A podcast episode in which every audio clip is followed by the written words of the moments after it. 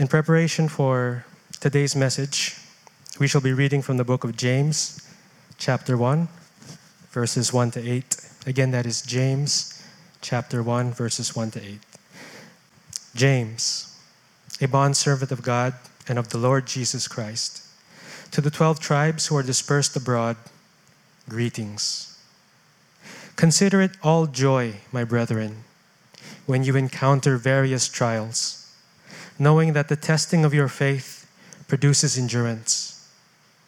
And let endurance have its perfect result, so that you may be perfect and complete, lacking in nothing.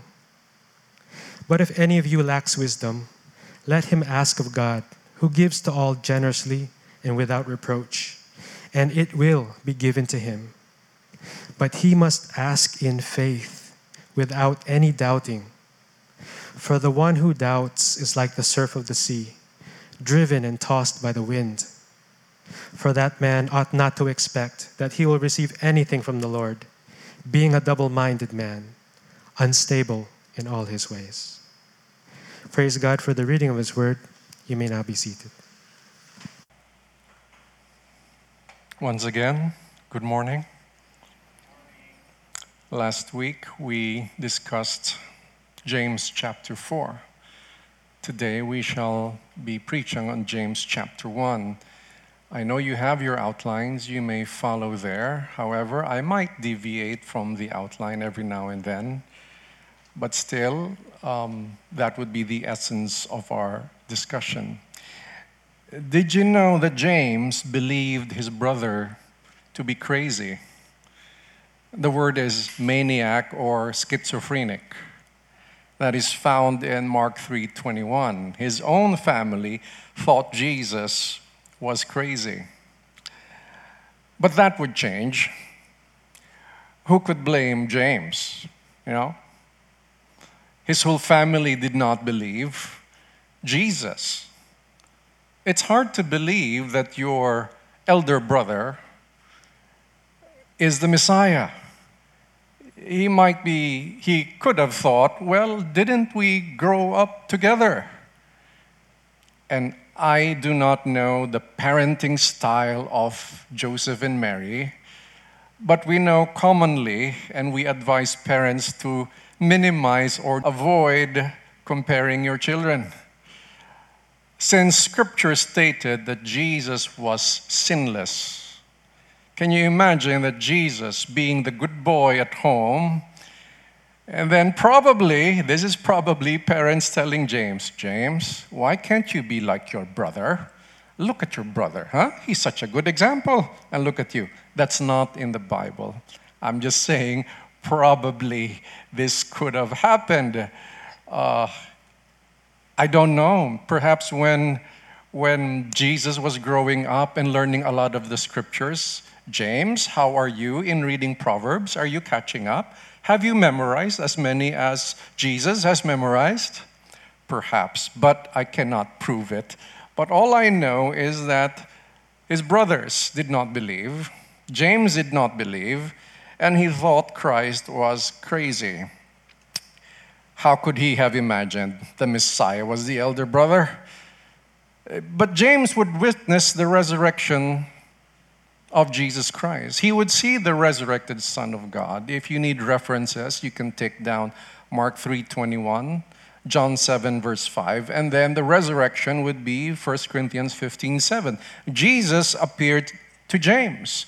And in the upper room in Acts chapter 1, it says there that within the 120, James and his brothers with Mary were there praying and waiting for the Holy Spirit. Perhaps the resurrection was the reason for the change, or probably something happened before that. The point is, James would eventually believe the crazy brother I'm just imagining how would how how did James repent when he realized Jesus as the Messiah? And scripture did record it that they thought he was crazy. And then you realize you're thinking your elder brother to be crazy, and then you, you he resurrected from the dead, and you're shocked he is the Messiah. I wonder how he repented of his perspective and sin. Perhaps he felt so much shame. James, the writer of the book of James, and we discussed last week, it is commonly known, the name James, translated in Greek, is really Yaakov. In Hebrew, Yaakov, I mean, which is more close to Jacob. Somehow, through time, translated to English, it became James. And then translated to Filipino, it's called Santiago. Can you imagine me for the first time opening a Tagalog Bible looking for the book of James? I could not find it because it's translated Santiago. Why Santiago? It's so far, right? Santiago, it should be Jaime. Uh, well, that's just my opinion. Well, when James wrote the letter that bears his name, he identified himself as a bondservant of God and the Lord Jesus Christ. Can we put up verse 1, please? James 1, verse 1 which says, James, a bondservant of God and of the Lord Jesus Christ. So instead of saying James, brother of Jesus, or even half brother of Jesus, he did not use that. He just said bondservant. And you know, a bondservant is more than a servant. A bondservant is one who has committed to a household for life. It's like a slave but done out of love. He is a bond servant, bonded for life, a bond servant of Christ. But James made no mention of his unique relationship or special relationship with Christ. And he made no mention of his leadership status. By the way, James could be the most influential person in the New Testament church, in the Jerusalem church, I mean.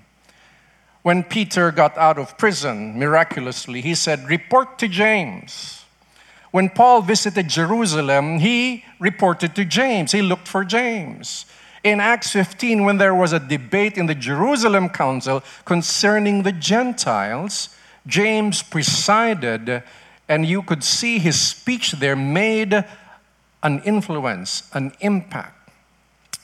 When Jude wrote his letter, he said, brother of James. He did not explain James who, because there were many James in the circle of Jesus Christ. James was a common name, or Yaakov was a common name. He just said, brother of James. Everybody knew who James was because he was the prominent figure, or a prominent figure in the early church. Now, why did he not mention himself as brother of Christ or half brother of Christ? We can only say that he was still humbled, or he is practicing what he is preaching to be humble before God and his Lord. He now calls his brother Lord and Savior. The word Christ means Savior, Lord Jesus Christ. I also feel the same way. I cannot just write the name Jesus. I have to put some respect there. I have to put Lord, Lord Jesus, or Lord Jesus Christ to be complete. That is his title and, and description. He is Christ. Jesus is Christ and Lord. Some people, when they were young, they thought Christ was the last name, right? Jesus Christ. Jesus, the first name, Christ is the last name. No. Christ means Savior, Christ means Messiah. Every pastor and bishop should learn from his example. Every spiritual leader should learn from the example of James in the sense that he knew his place. This was his brother. He grew up together, but he knew his place the place of a humble servant serving his master, Lord, and of course, brother. He is his brother, not only spiritually, but by growing up together, they were brothers in a strong sense. But he identified himself as a bond servant of Christ. May we all first identify ourselves as bond servants of Christ not looking for titles, not looking for positions of influence, but first and foremost, we are bond servants of Christ. James composed a letter, this letter, to inspire and instruct the scattered Jewish believers, whom he called the 12 tribes. Many believe that they were scattered due to the persecution in Acts chapter 8 when Paul or Saul persecuted the church and they were scattered. And in those days, it was not hard for a Jew to be scattered in one sense because there were the synagogues. However, because they were Christians, believers, persecution came from the synagogues as well, from their fellow Jews, because they believe in Jesus Christ. Jesus is the Messiah, Jesus is their Lord. So he tried to inspire and instruct the scattered Jewish believers who are suffering from persecution. And then when you say persecution, it's also prejudice.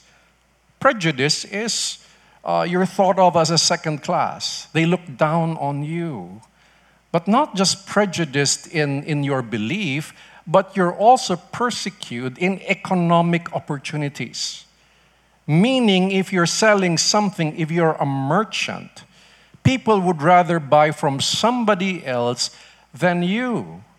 Most of these scattered believers were experiencing poverty, perhaps because they were scattered from their hometown, from where they lived, they have to start anew.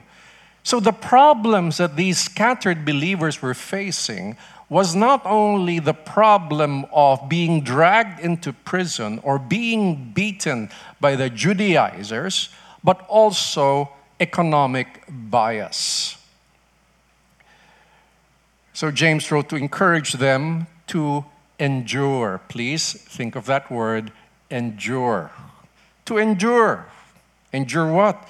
Endure what they're going through.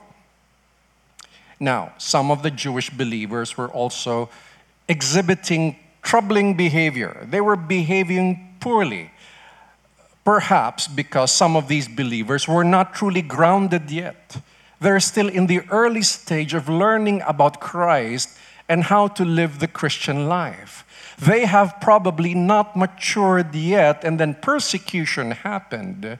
Therefore, James had to write to correct these bad behavior. Many consider the Epistle of James to be the Proverbs of the New Testament. In fact, you will find a lot of parallels in the book of Proverbs and the book of James. And of course, the book of Proverbs has a parallel in the Torah the first five books in the laws of Moses. Although written differently, uh, the law of Moses has consequences by law, but Proverbs is living it. Now, James, the style of James was jumping from one topic to another, giving strong one liners, but still you can tie the whole thing up Furthermore, the letter exhibits elements of the Sermon on the Mount and the other teachings of Jesus Christ. So you could see that James has a parallel with the book of Proverbs, but also with the Sermon on the Mount and the other teachings of Jesus Christ.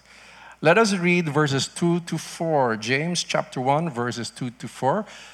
Consider it all joy, my brethren, when you encounter various trials Consider it all joy, my brethren, when you encounter various trials, knowing that the testing of your faith produces endurance.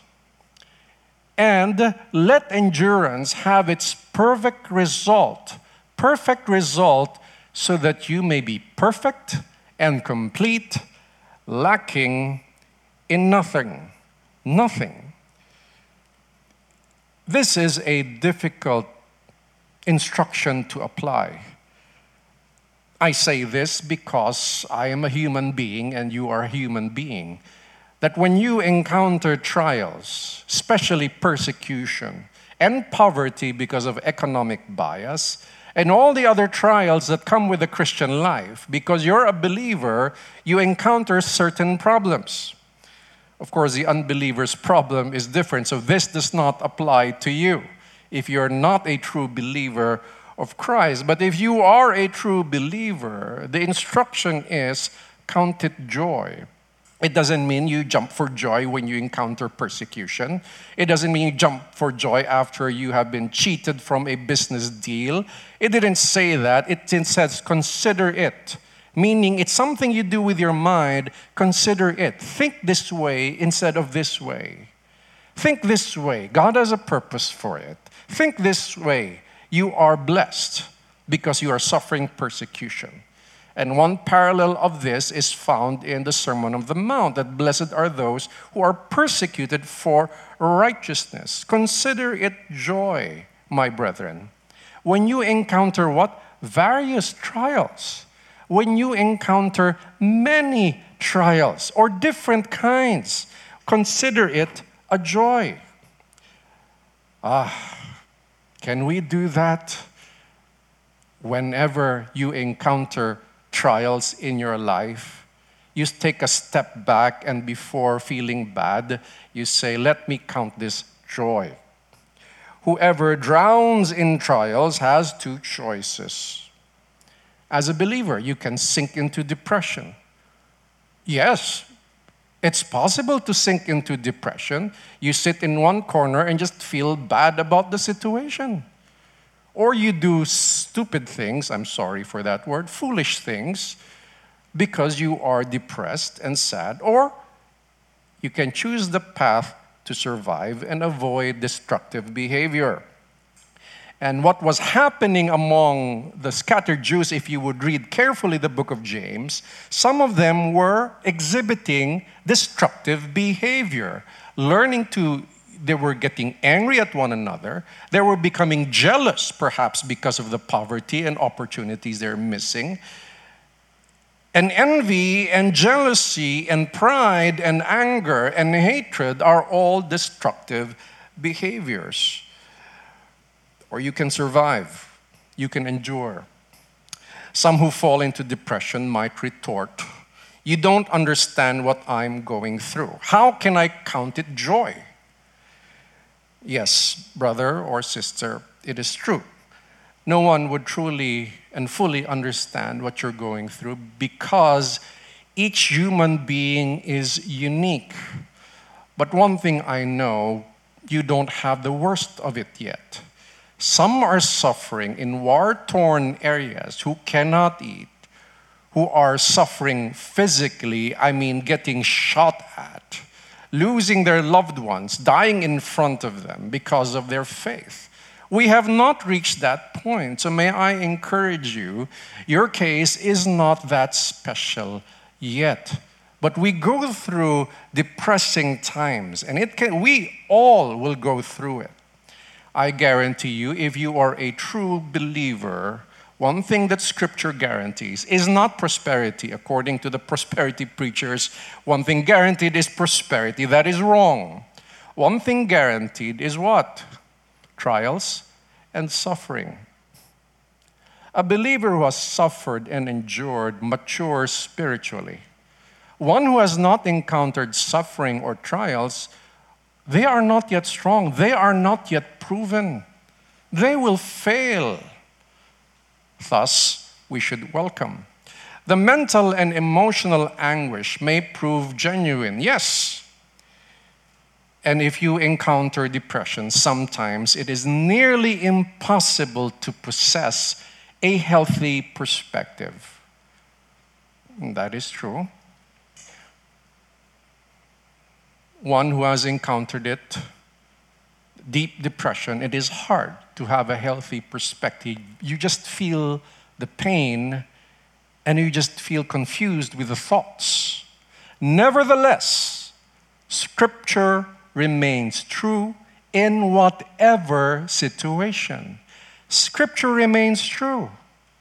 Thus, one should train the mind to count it all joy. It's still true. James chapter 1 verse 2 is still true whether you are depressed or not, whether you are going through the worst of times or the best of times, it is still true that we must count it joy. In our minds, we have to think of trials as God's instruments. And you will have a different attitude. One time, Well, whenever I see somebody encounter difficult trials, you hear this when you have sharing in the growth group, and then you see their demeanor, you see their prayer, you see that they're always hopeful and still would accept the consequence, whatever God gives them, then I, would, I am witnessing a believer that is strong and mature. Now, if you desire to rise above the trials and survive, and I hope you do, we must all survive. Do not roll over and die. We must survive. Scripture advocates the right perspective. What is the right perspective? In the verse, count, count it all joy. Consider it a joy. Another way of saying it is adjust your thinking. The different kinds of trial tests one's faith. Remember, the testing, it says there, the testing of your faith. So, what is really being tested is your faith. It's not your morality. Though morality is important, it is a fruit of the Christian life. It is the fruit that the Holy Spirit lives in us. It is the fruit that the Word of God is in our hearts. But what is really being tested always and often is how much you believe the Word of God, the specific Word of God concerning your situation. Will you panic and worry when you don't have any more money? Or will you trust what Jesus said that do not worry, Seek the kingdom first, and all these things shall be added. What will you believe? The different kinds of trials. Take note, various. Okay? It's not just one, it's various. All right? So as you grow older in Christ, as you mature spiritually, if you look back and try to list down the kinds of trials you face, you'll realize that you have various. You went through different kinds. It's like having different kinds of opponents. It's like you're a fighter who fought the different kinds of styles and opponents. The same way we will encounter various trials. But it says here, count it all joy. Well, if we count it joy, it means we have a mature perspective and we understand the purpose of it. The purpose is what? The testing of the faith produces endurance. The other word for it is patience. Patient endurance. It's a good combination. What does that mean? Endurance is something you can last, you can endure. My friend invited me to go to Manila once because we were together in the martial arts class when we were younger and he, I am so uncomfortable whenever he calls me jokingly sensei. I said, No, you are the sensei. You have advanced beyond all of us. So he has now learned the different arts, and his favorite was the knife arts. And he was inviting me, Come here, pass by whenever you come to Manila, and let's practice. I said, I am out of shape. You know what that means? I am out of shape. It means I cannot endure it means I won't last 10 minutes. Try it. After not exercising for a month, try to run. You feel like your lungs would explode, right? But if you start walking again, you build endurance. Then you start jogging slowly and then extending the number of time, in, increasing the intensity and the amount of time. Suddenly you can last an hour. That is endurance. We can last without breaking down. We can last, we can endure. So faith would be like a muscle, or probably also like your lungs. It develops if it is tested. But if it is not tested, if you're always safe, you will not grow. Something I learned in parenting allow your children to solve some of their problems on their own. Take a step back, observe, and just be the coach. Don't get into the ring with them take a step back and allow them to fight some of their battles, but tell them, I'm here when you need me and if you need me. Why? They will grow stronger. But if you will fight every battle, if you will fight every bully, they would never stand up for themselves. Don't fight the bully. Teach him boxing so we can face the bully. No, but teach him, teach him to love peace first before fighting. Teach him to avoid a fight. But again, we are encountering various trials because the Lord wants us to endure, to be strong, to be in spiritual shape. Now, faith gets stronger when tested, provided the right perspective exists to count it all joy. As the believer develops endurance, it will lead the believer to completeness. The term used by James is perfection. It is not sinless perfection. The word telios means a full grown man. Telios, the word perfect. Can we go back to uh, verse 4? And let endurance have its perfect result, so that you may be perfect. And let endurance have its perfect result, so that you may be perfect, fully mature, no longer a kid, no longer a baby. You have developed and complete. You've developed all the skills, lacking in nothing. What is that? If you know how to endure, you are mature. But whenever a trial comes, you break down in every trial. And you don't know what to do, rather than first counting it joy, learning to endure, knowing that it will pass, knowing that the testing will pass. The important thing is not immediately the solution, my friends. No, no, no, no. The important thing is first the attitude. Your trust in the Lord that you can count it joy. That is first and foremost. Don't run for the solution immediately. First, it is coming to God and say, Lord, I submit to you my emotions, I submit to you my mind. We trust that the Lord will give us the solution, but most of the time, first, before the solution, He wants us to endure. You understand? He does not give the solution immediately. Some of us will have to endure some things for a lifetime. Uh, Paul mentioned a thorn in the flesh that he prayed that God would take away. Some said it could have been a sickness or some irritation from somebody. There are different perspectives on it, but he said God would not take it away. There are some things that God puts in our lives so that we continuously depend on Him. So we always turn to Him. Again, it is not sinless perfection, although we strive for sinless perfection, but we know we will not reach it because we are depraved human beings saved by grace. Again, it, it is maturity no longer a child. And it is our prayer for every one of us that we would learn to mature, to be perfect, meaning teleos, a full grown person, not lacking in anything. It's like when a child, you're confident as a parent that your child can now live on his own. Why? You have a sense that he's complete. Some of you believe that after he finishes college and finds a job, you feel that he's complete and you are at peace. If he wants to live alone, some of you feel that because you have provided something. The Lord allows believers to go through the crucible to test their faith. A believer who successfully endures various trials is the one who spiritually matures. God strengthens their faith. Conversely, Someone who has not successfully endured trials is the immature one. Take note. When the trials come and you do not successfully endure, you do not count it all joy, you did not respond in wisdom to the trial, you're the one who is still immature. It doesn't mean you have trials, you'll mature. No, it's your right handling of the trial. That's why we need wisdom. Not everybody who experiences trials becomes stronger. Some break down.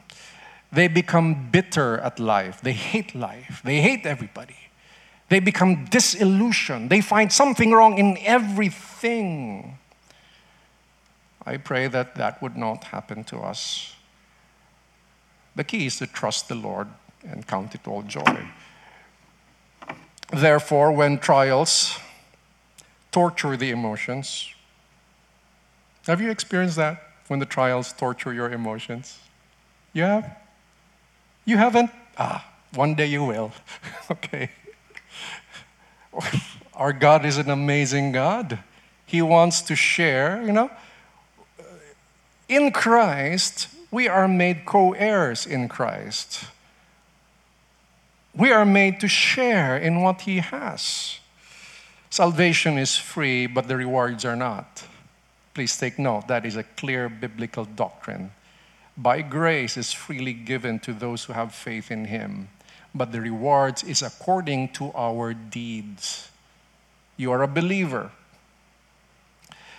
When trials torture the emotions, one must trust God's purpose for the trials. Purpose. He has a purpose. God's purpose for the fiery trials is to fortify the faith of his people so they may endure. Huh? Again, God's purpose for the fiery trials is to fortify. Imagine a fortress. Fortify the faith of his people so they may endure. The thought of God training us, training us through trials and testing should comfort us. Let me say that again. Knowing that God is training us through the trials should comfort us instead of discouraging us. He's training us. Try this first at this level. Then He gives you something else. Then He gives you something else. Until there will come a time your personal problems are no longer the issues for you. You want now to solve the problems of the kingdom of God and His creation.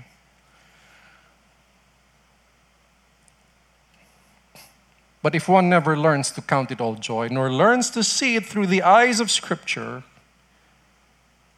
if you don't see the trials as a beauty, you will waste your sorrows beyond days. If you don't see the beauty of the trial, if that does not give you comfort that God is at work in your life, you will waste your tears beyond days. I'd like to jump to verse 12, James 1, verse 12.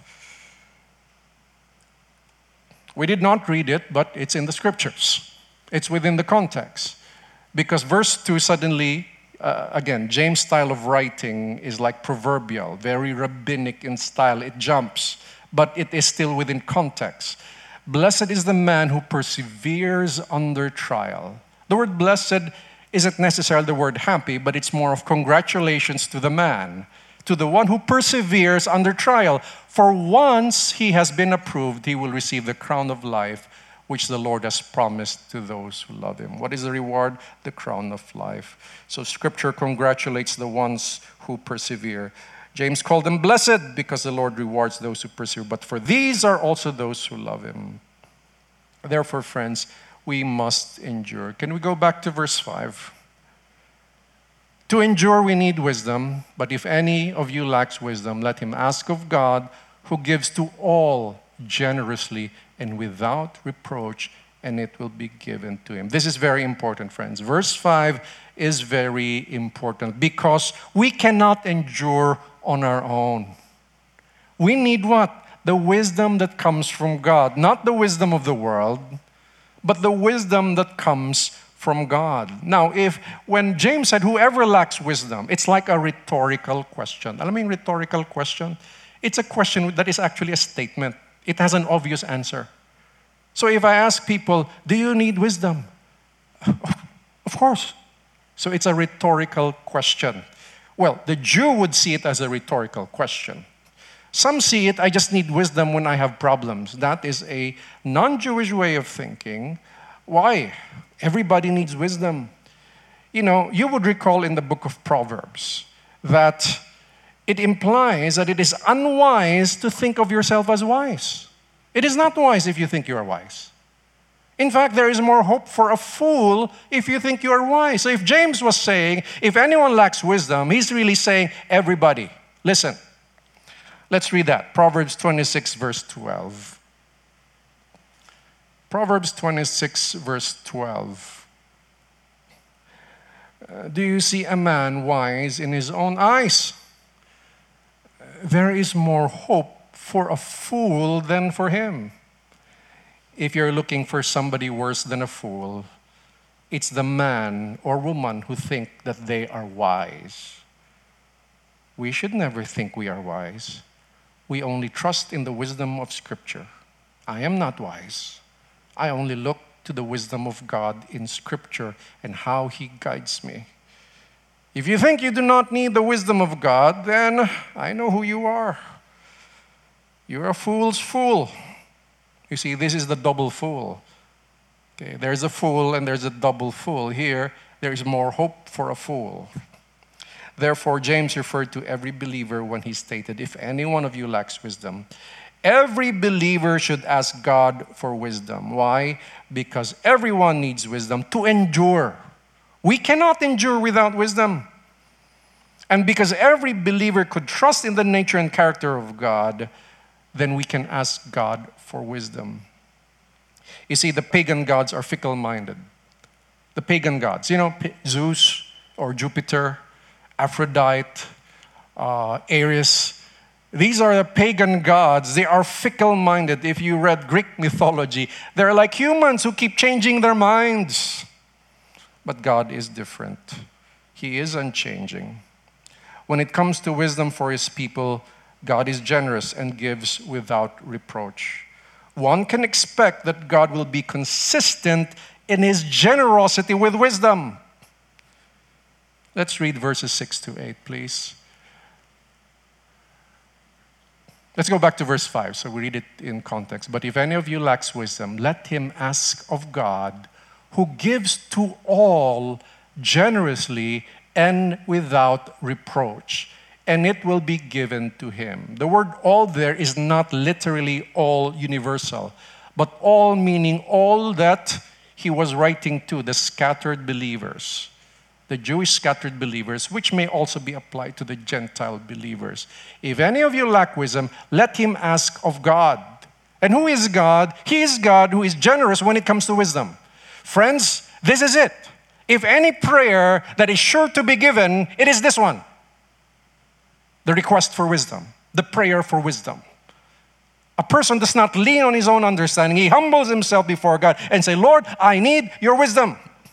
This is guaranteed by God and by Scripture. But there is a condition. Verse 6 But he must ask in faith without any doubting. For the one who doubts is like one surf, or like the surf of the sea, driven and tossed by the wind. A surf is like a wave, the top side of the wave. It's just blown everywhere. The sea is changeable. That's why it's a, the sea is changeable. Depending where the wind blows, it follows. The condition is one must ask in faith. And what does that mean? No doubt. Do not doubt. Some people pray, Lord, give me wisdom to solve their, this problem. And suddenly they think, oh, how can I solve this problem? It's the end for us, where we won't be able to pay. They're getting worried. That is being double minded. Verse 7 for that man ought not to expect that he will receive anything from the Lord, being a double minded man, unstable in all his ways. If you ask God for wisdom, then you trust who he is, that he will give wisdom because he is generous with it. But if you think twice, if you fear, you worry, you become double minded, you don't know what to believe, you don't know how to focus in trusting in God, then you are this person. You will not receive anything. If you pray and you keep worrying, there's a difference between being concerned and being worried. There is a difference. Being concerned and solve your problem because you're concerned, that is good. But if you worry, it does not help. It does not help your mind. It does not help your emotion. It does not help the situation. And what? You doubt. And God does not like the double minded person, or He doesn't like double mindedness because you are unstable. So we must ask in faith. Faith means trust and belief. When applied to God, faith must be grounded and unshakable because there is no reason to doubt God. He's not like men who change their minds, He is different. Now, James explained that the one who doubts will receive nothing. Please do not forget that. Ask for wisdom and do not doubt. But then James also explained this wisdom so that we are guided if we know this wisdom came. So let, us go to James chapter 3. I will read verses 13 to 17. James 3 13 to 17.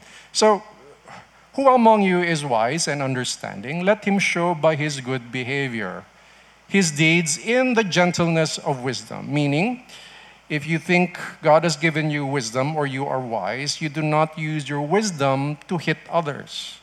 You do not use your wisdom to destroy others, but you use your wisdom in gentleness because you want my interpretation, my application is to want to build others as well. Verse 14, but if you have bitter jealousy, this is the opposite.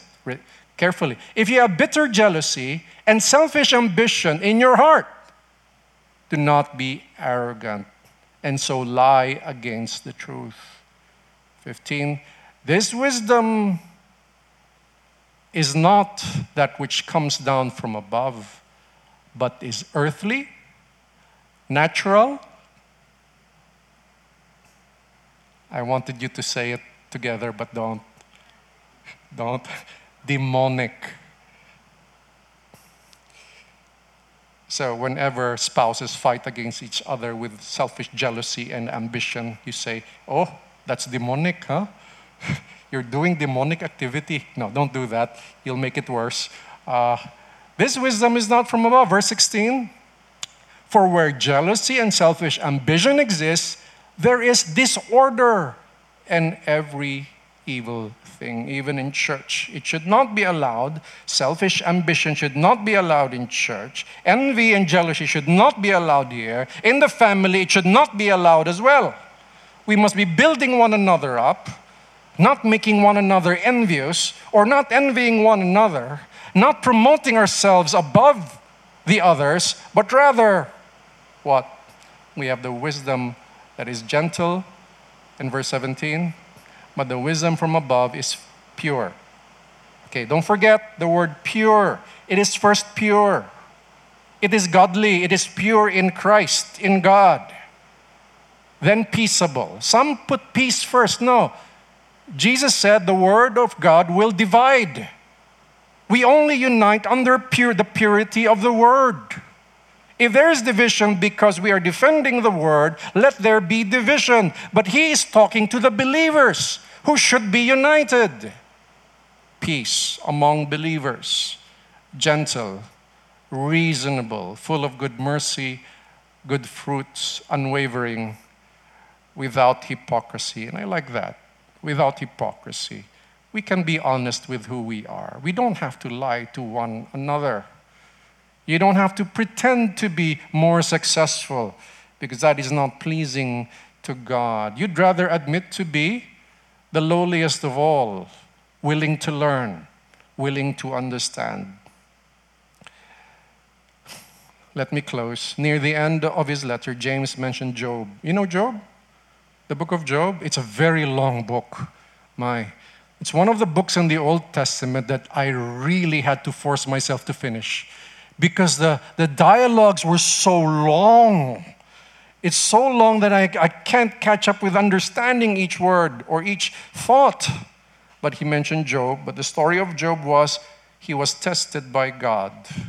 The devil wanted to test him. God agreed, he was tested, and he lost everything. He lost everything. He lost his health, his family, his wealth, even his friends. But he endured and God blessed him in the end.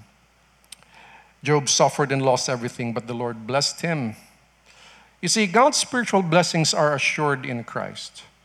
So we have to endure because definitely one day God will give us the ultimate prize of being with Him forever and to enjoy His presence forever, saved from the damnation of the lake of fire.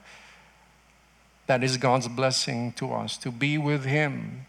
Although sometimes, sometimes, if it is God's will, we endure on earth and He allows us to experience temporal blessings.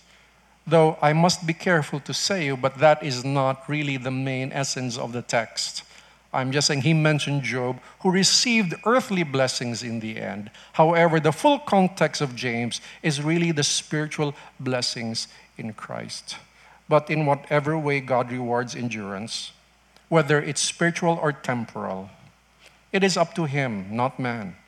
Well, we hope He will reward us with both temporal blessings and spiritual blessings. That is our hope. But again, it is not up to us, it is up to Him. Scripture considers the one who perseveres under trial as blessed. Let's read James 5:11 before I forget. We count these blessed who endure, blessed who endure. You have heard of the endurance of Job and I've seen the outcome of the Lord's dealings, that the Lord is full of compassion and is merciful. James wanted the scattered believers to practice their faith in the face of persecution, prejudice, and poverty. The bond servant of Christ, James. Do you know that James was also known as the bulwark of the faith? He was a key leader in the Jerusalem church.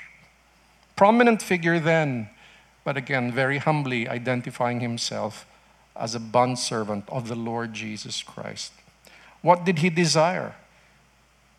His desire is for God's people to endure the trials and the suffering, to endure successfully. And his desires, the desire of James, reflects a true shepherd and servant of Christ. If you are a true servant of Christ, your desire is the same for you, for your family, and for our body, the body of Christ. That we all endure. Yes, God's wisdom. God's wisdom will enable all of us believers to endure. But we must pray correctly. You have to go back to the first chapter of James, which is what? You ask God for wisdom without doubt. But even before that, you count it all joy when you encounter various trials. No doubt, brothers. Why? We cannot doubt God. So I end with this. O Lord, give us the heavenly scope to see trials and tests as your instruments to mold. Persecution, prejudice, and poverty, your purpose they serve. Grant us the wisdom to count each trial a joy and the wisdom to endure it all.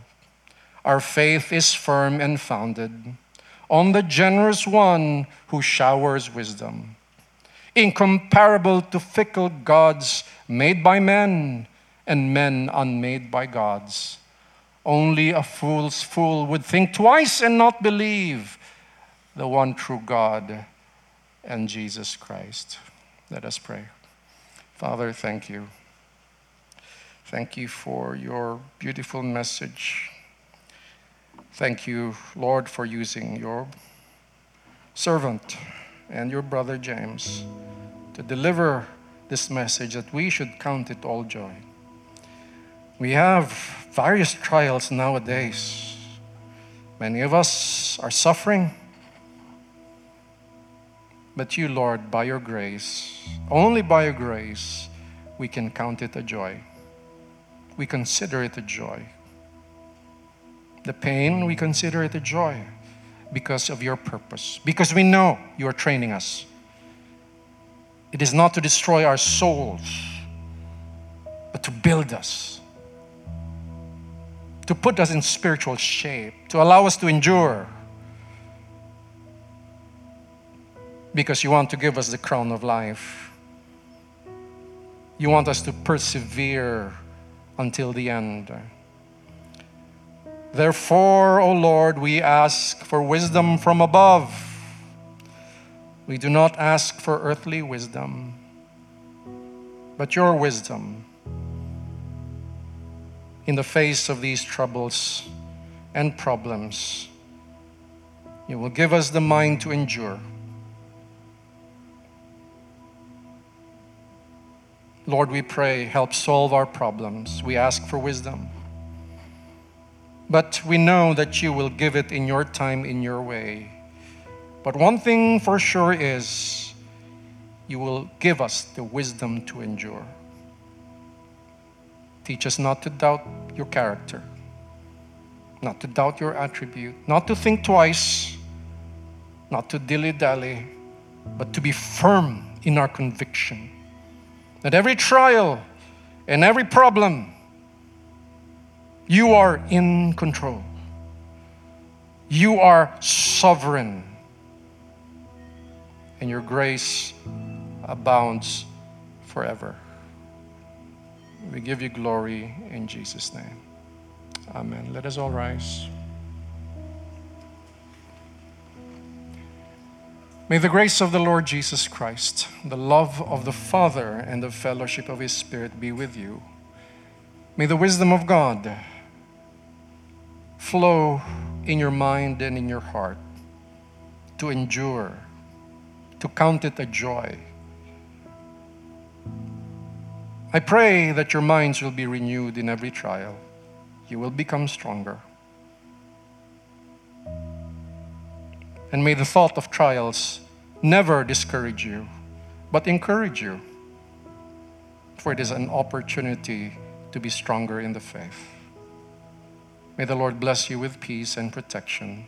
May the Lord bless every member and every, all those connected to us, and every believer and every Filipino. We pray blessing of peace and protection from all diseases.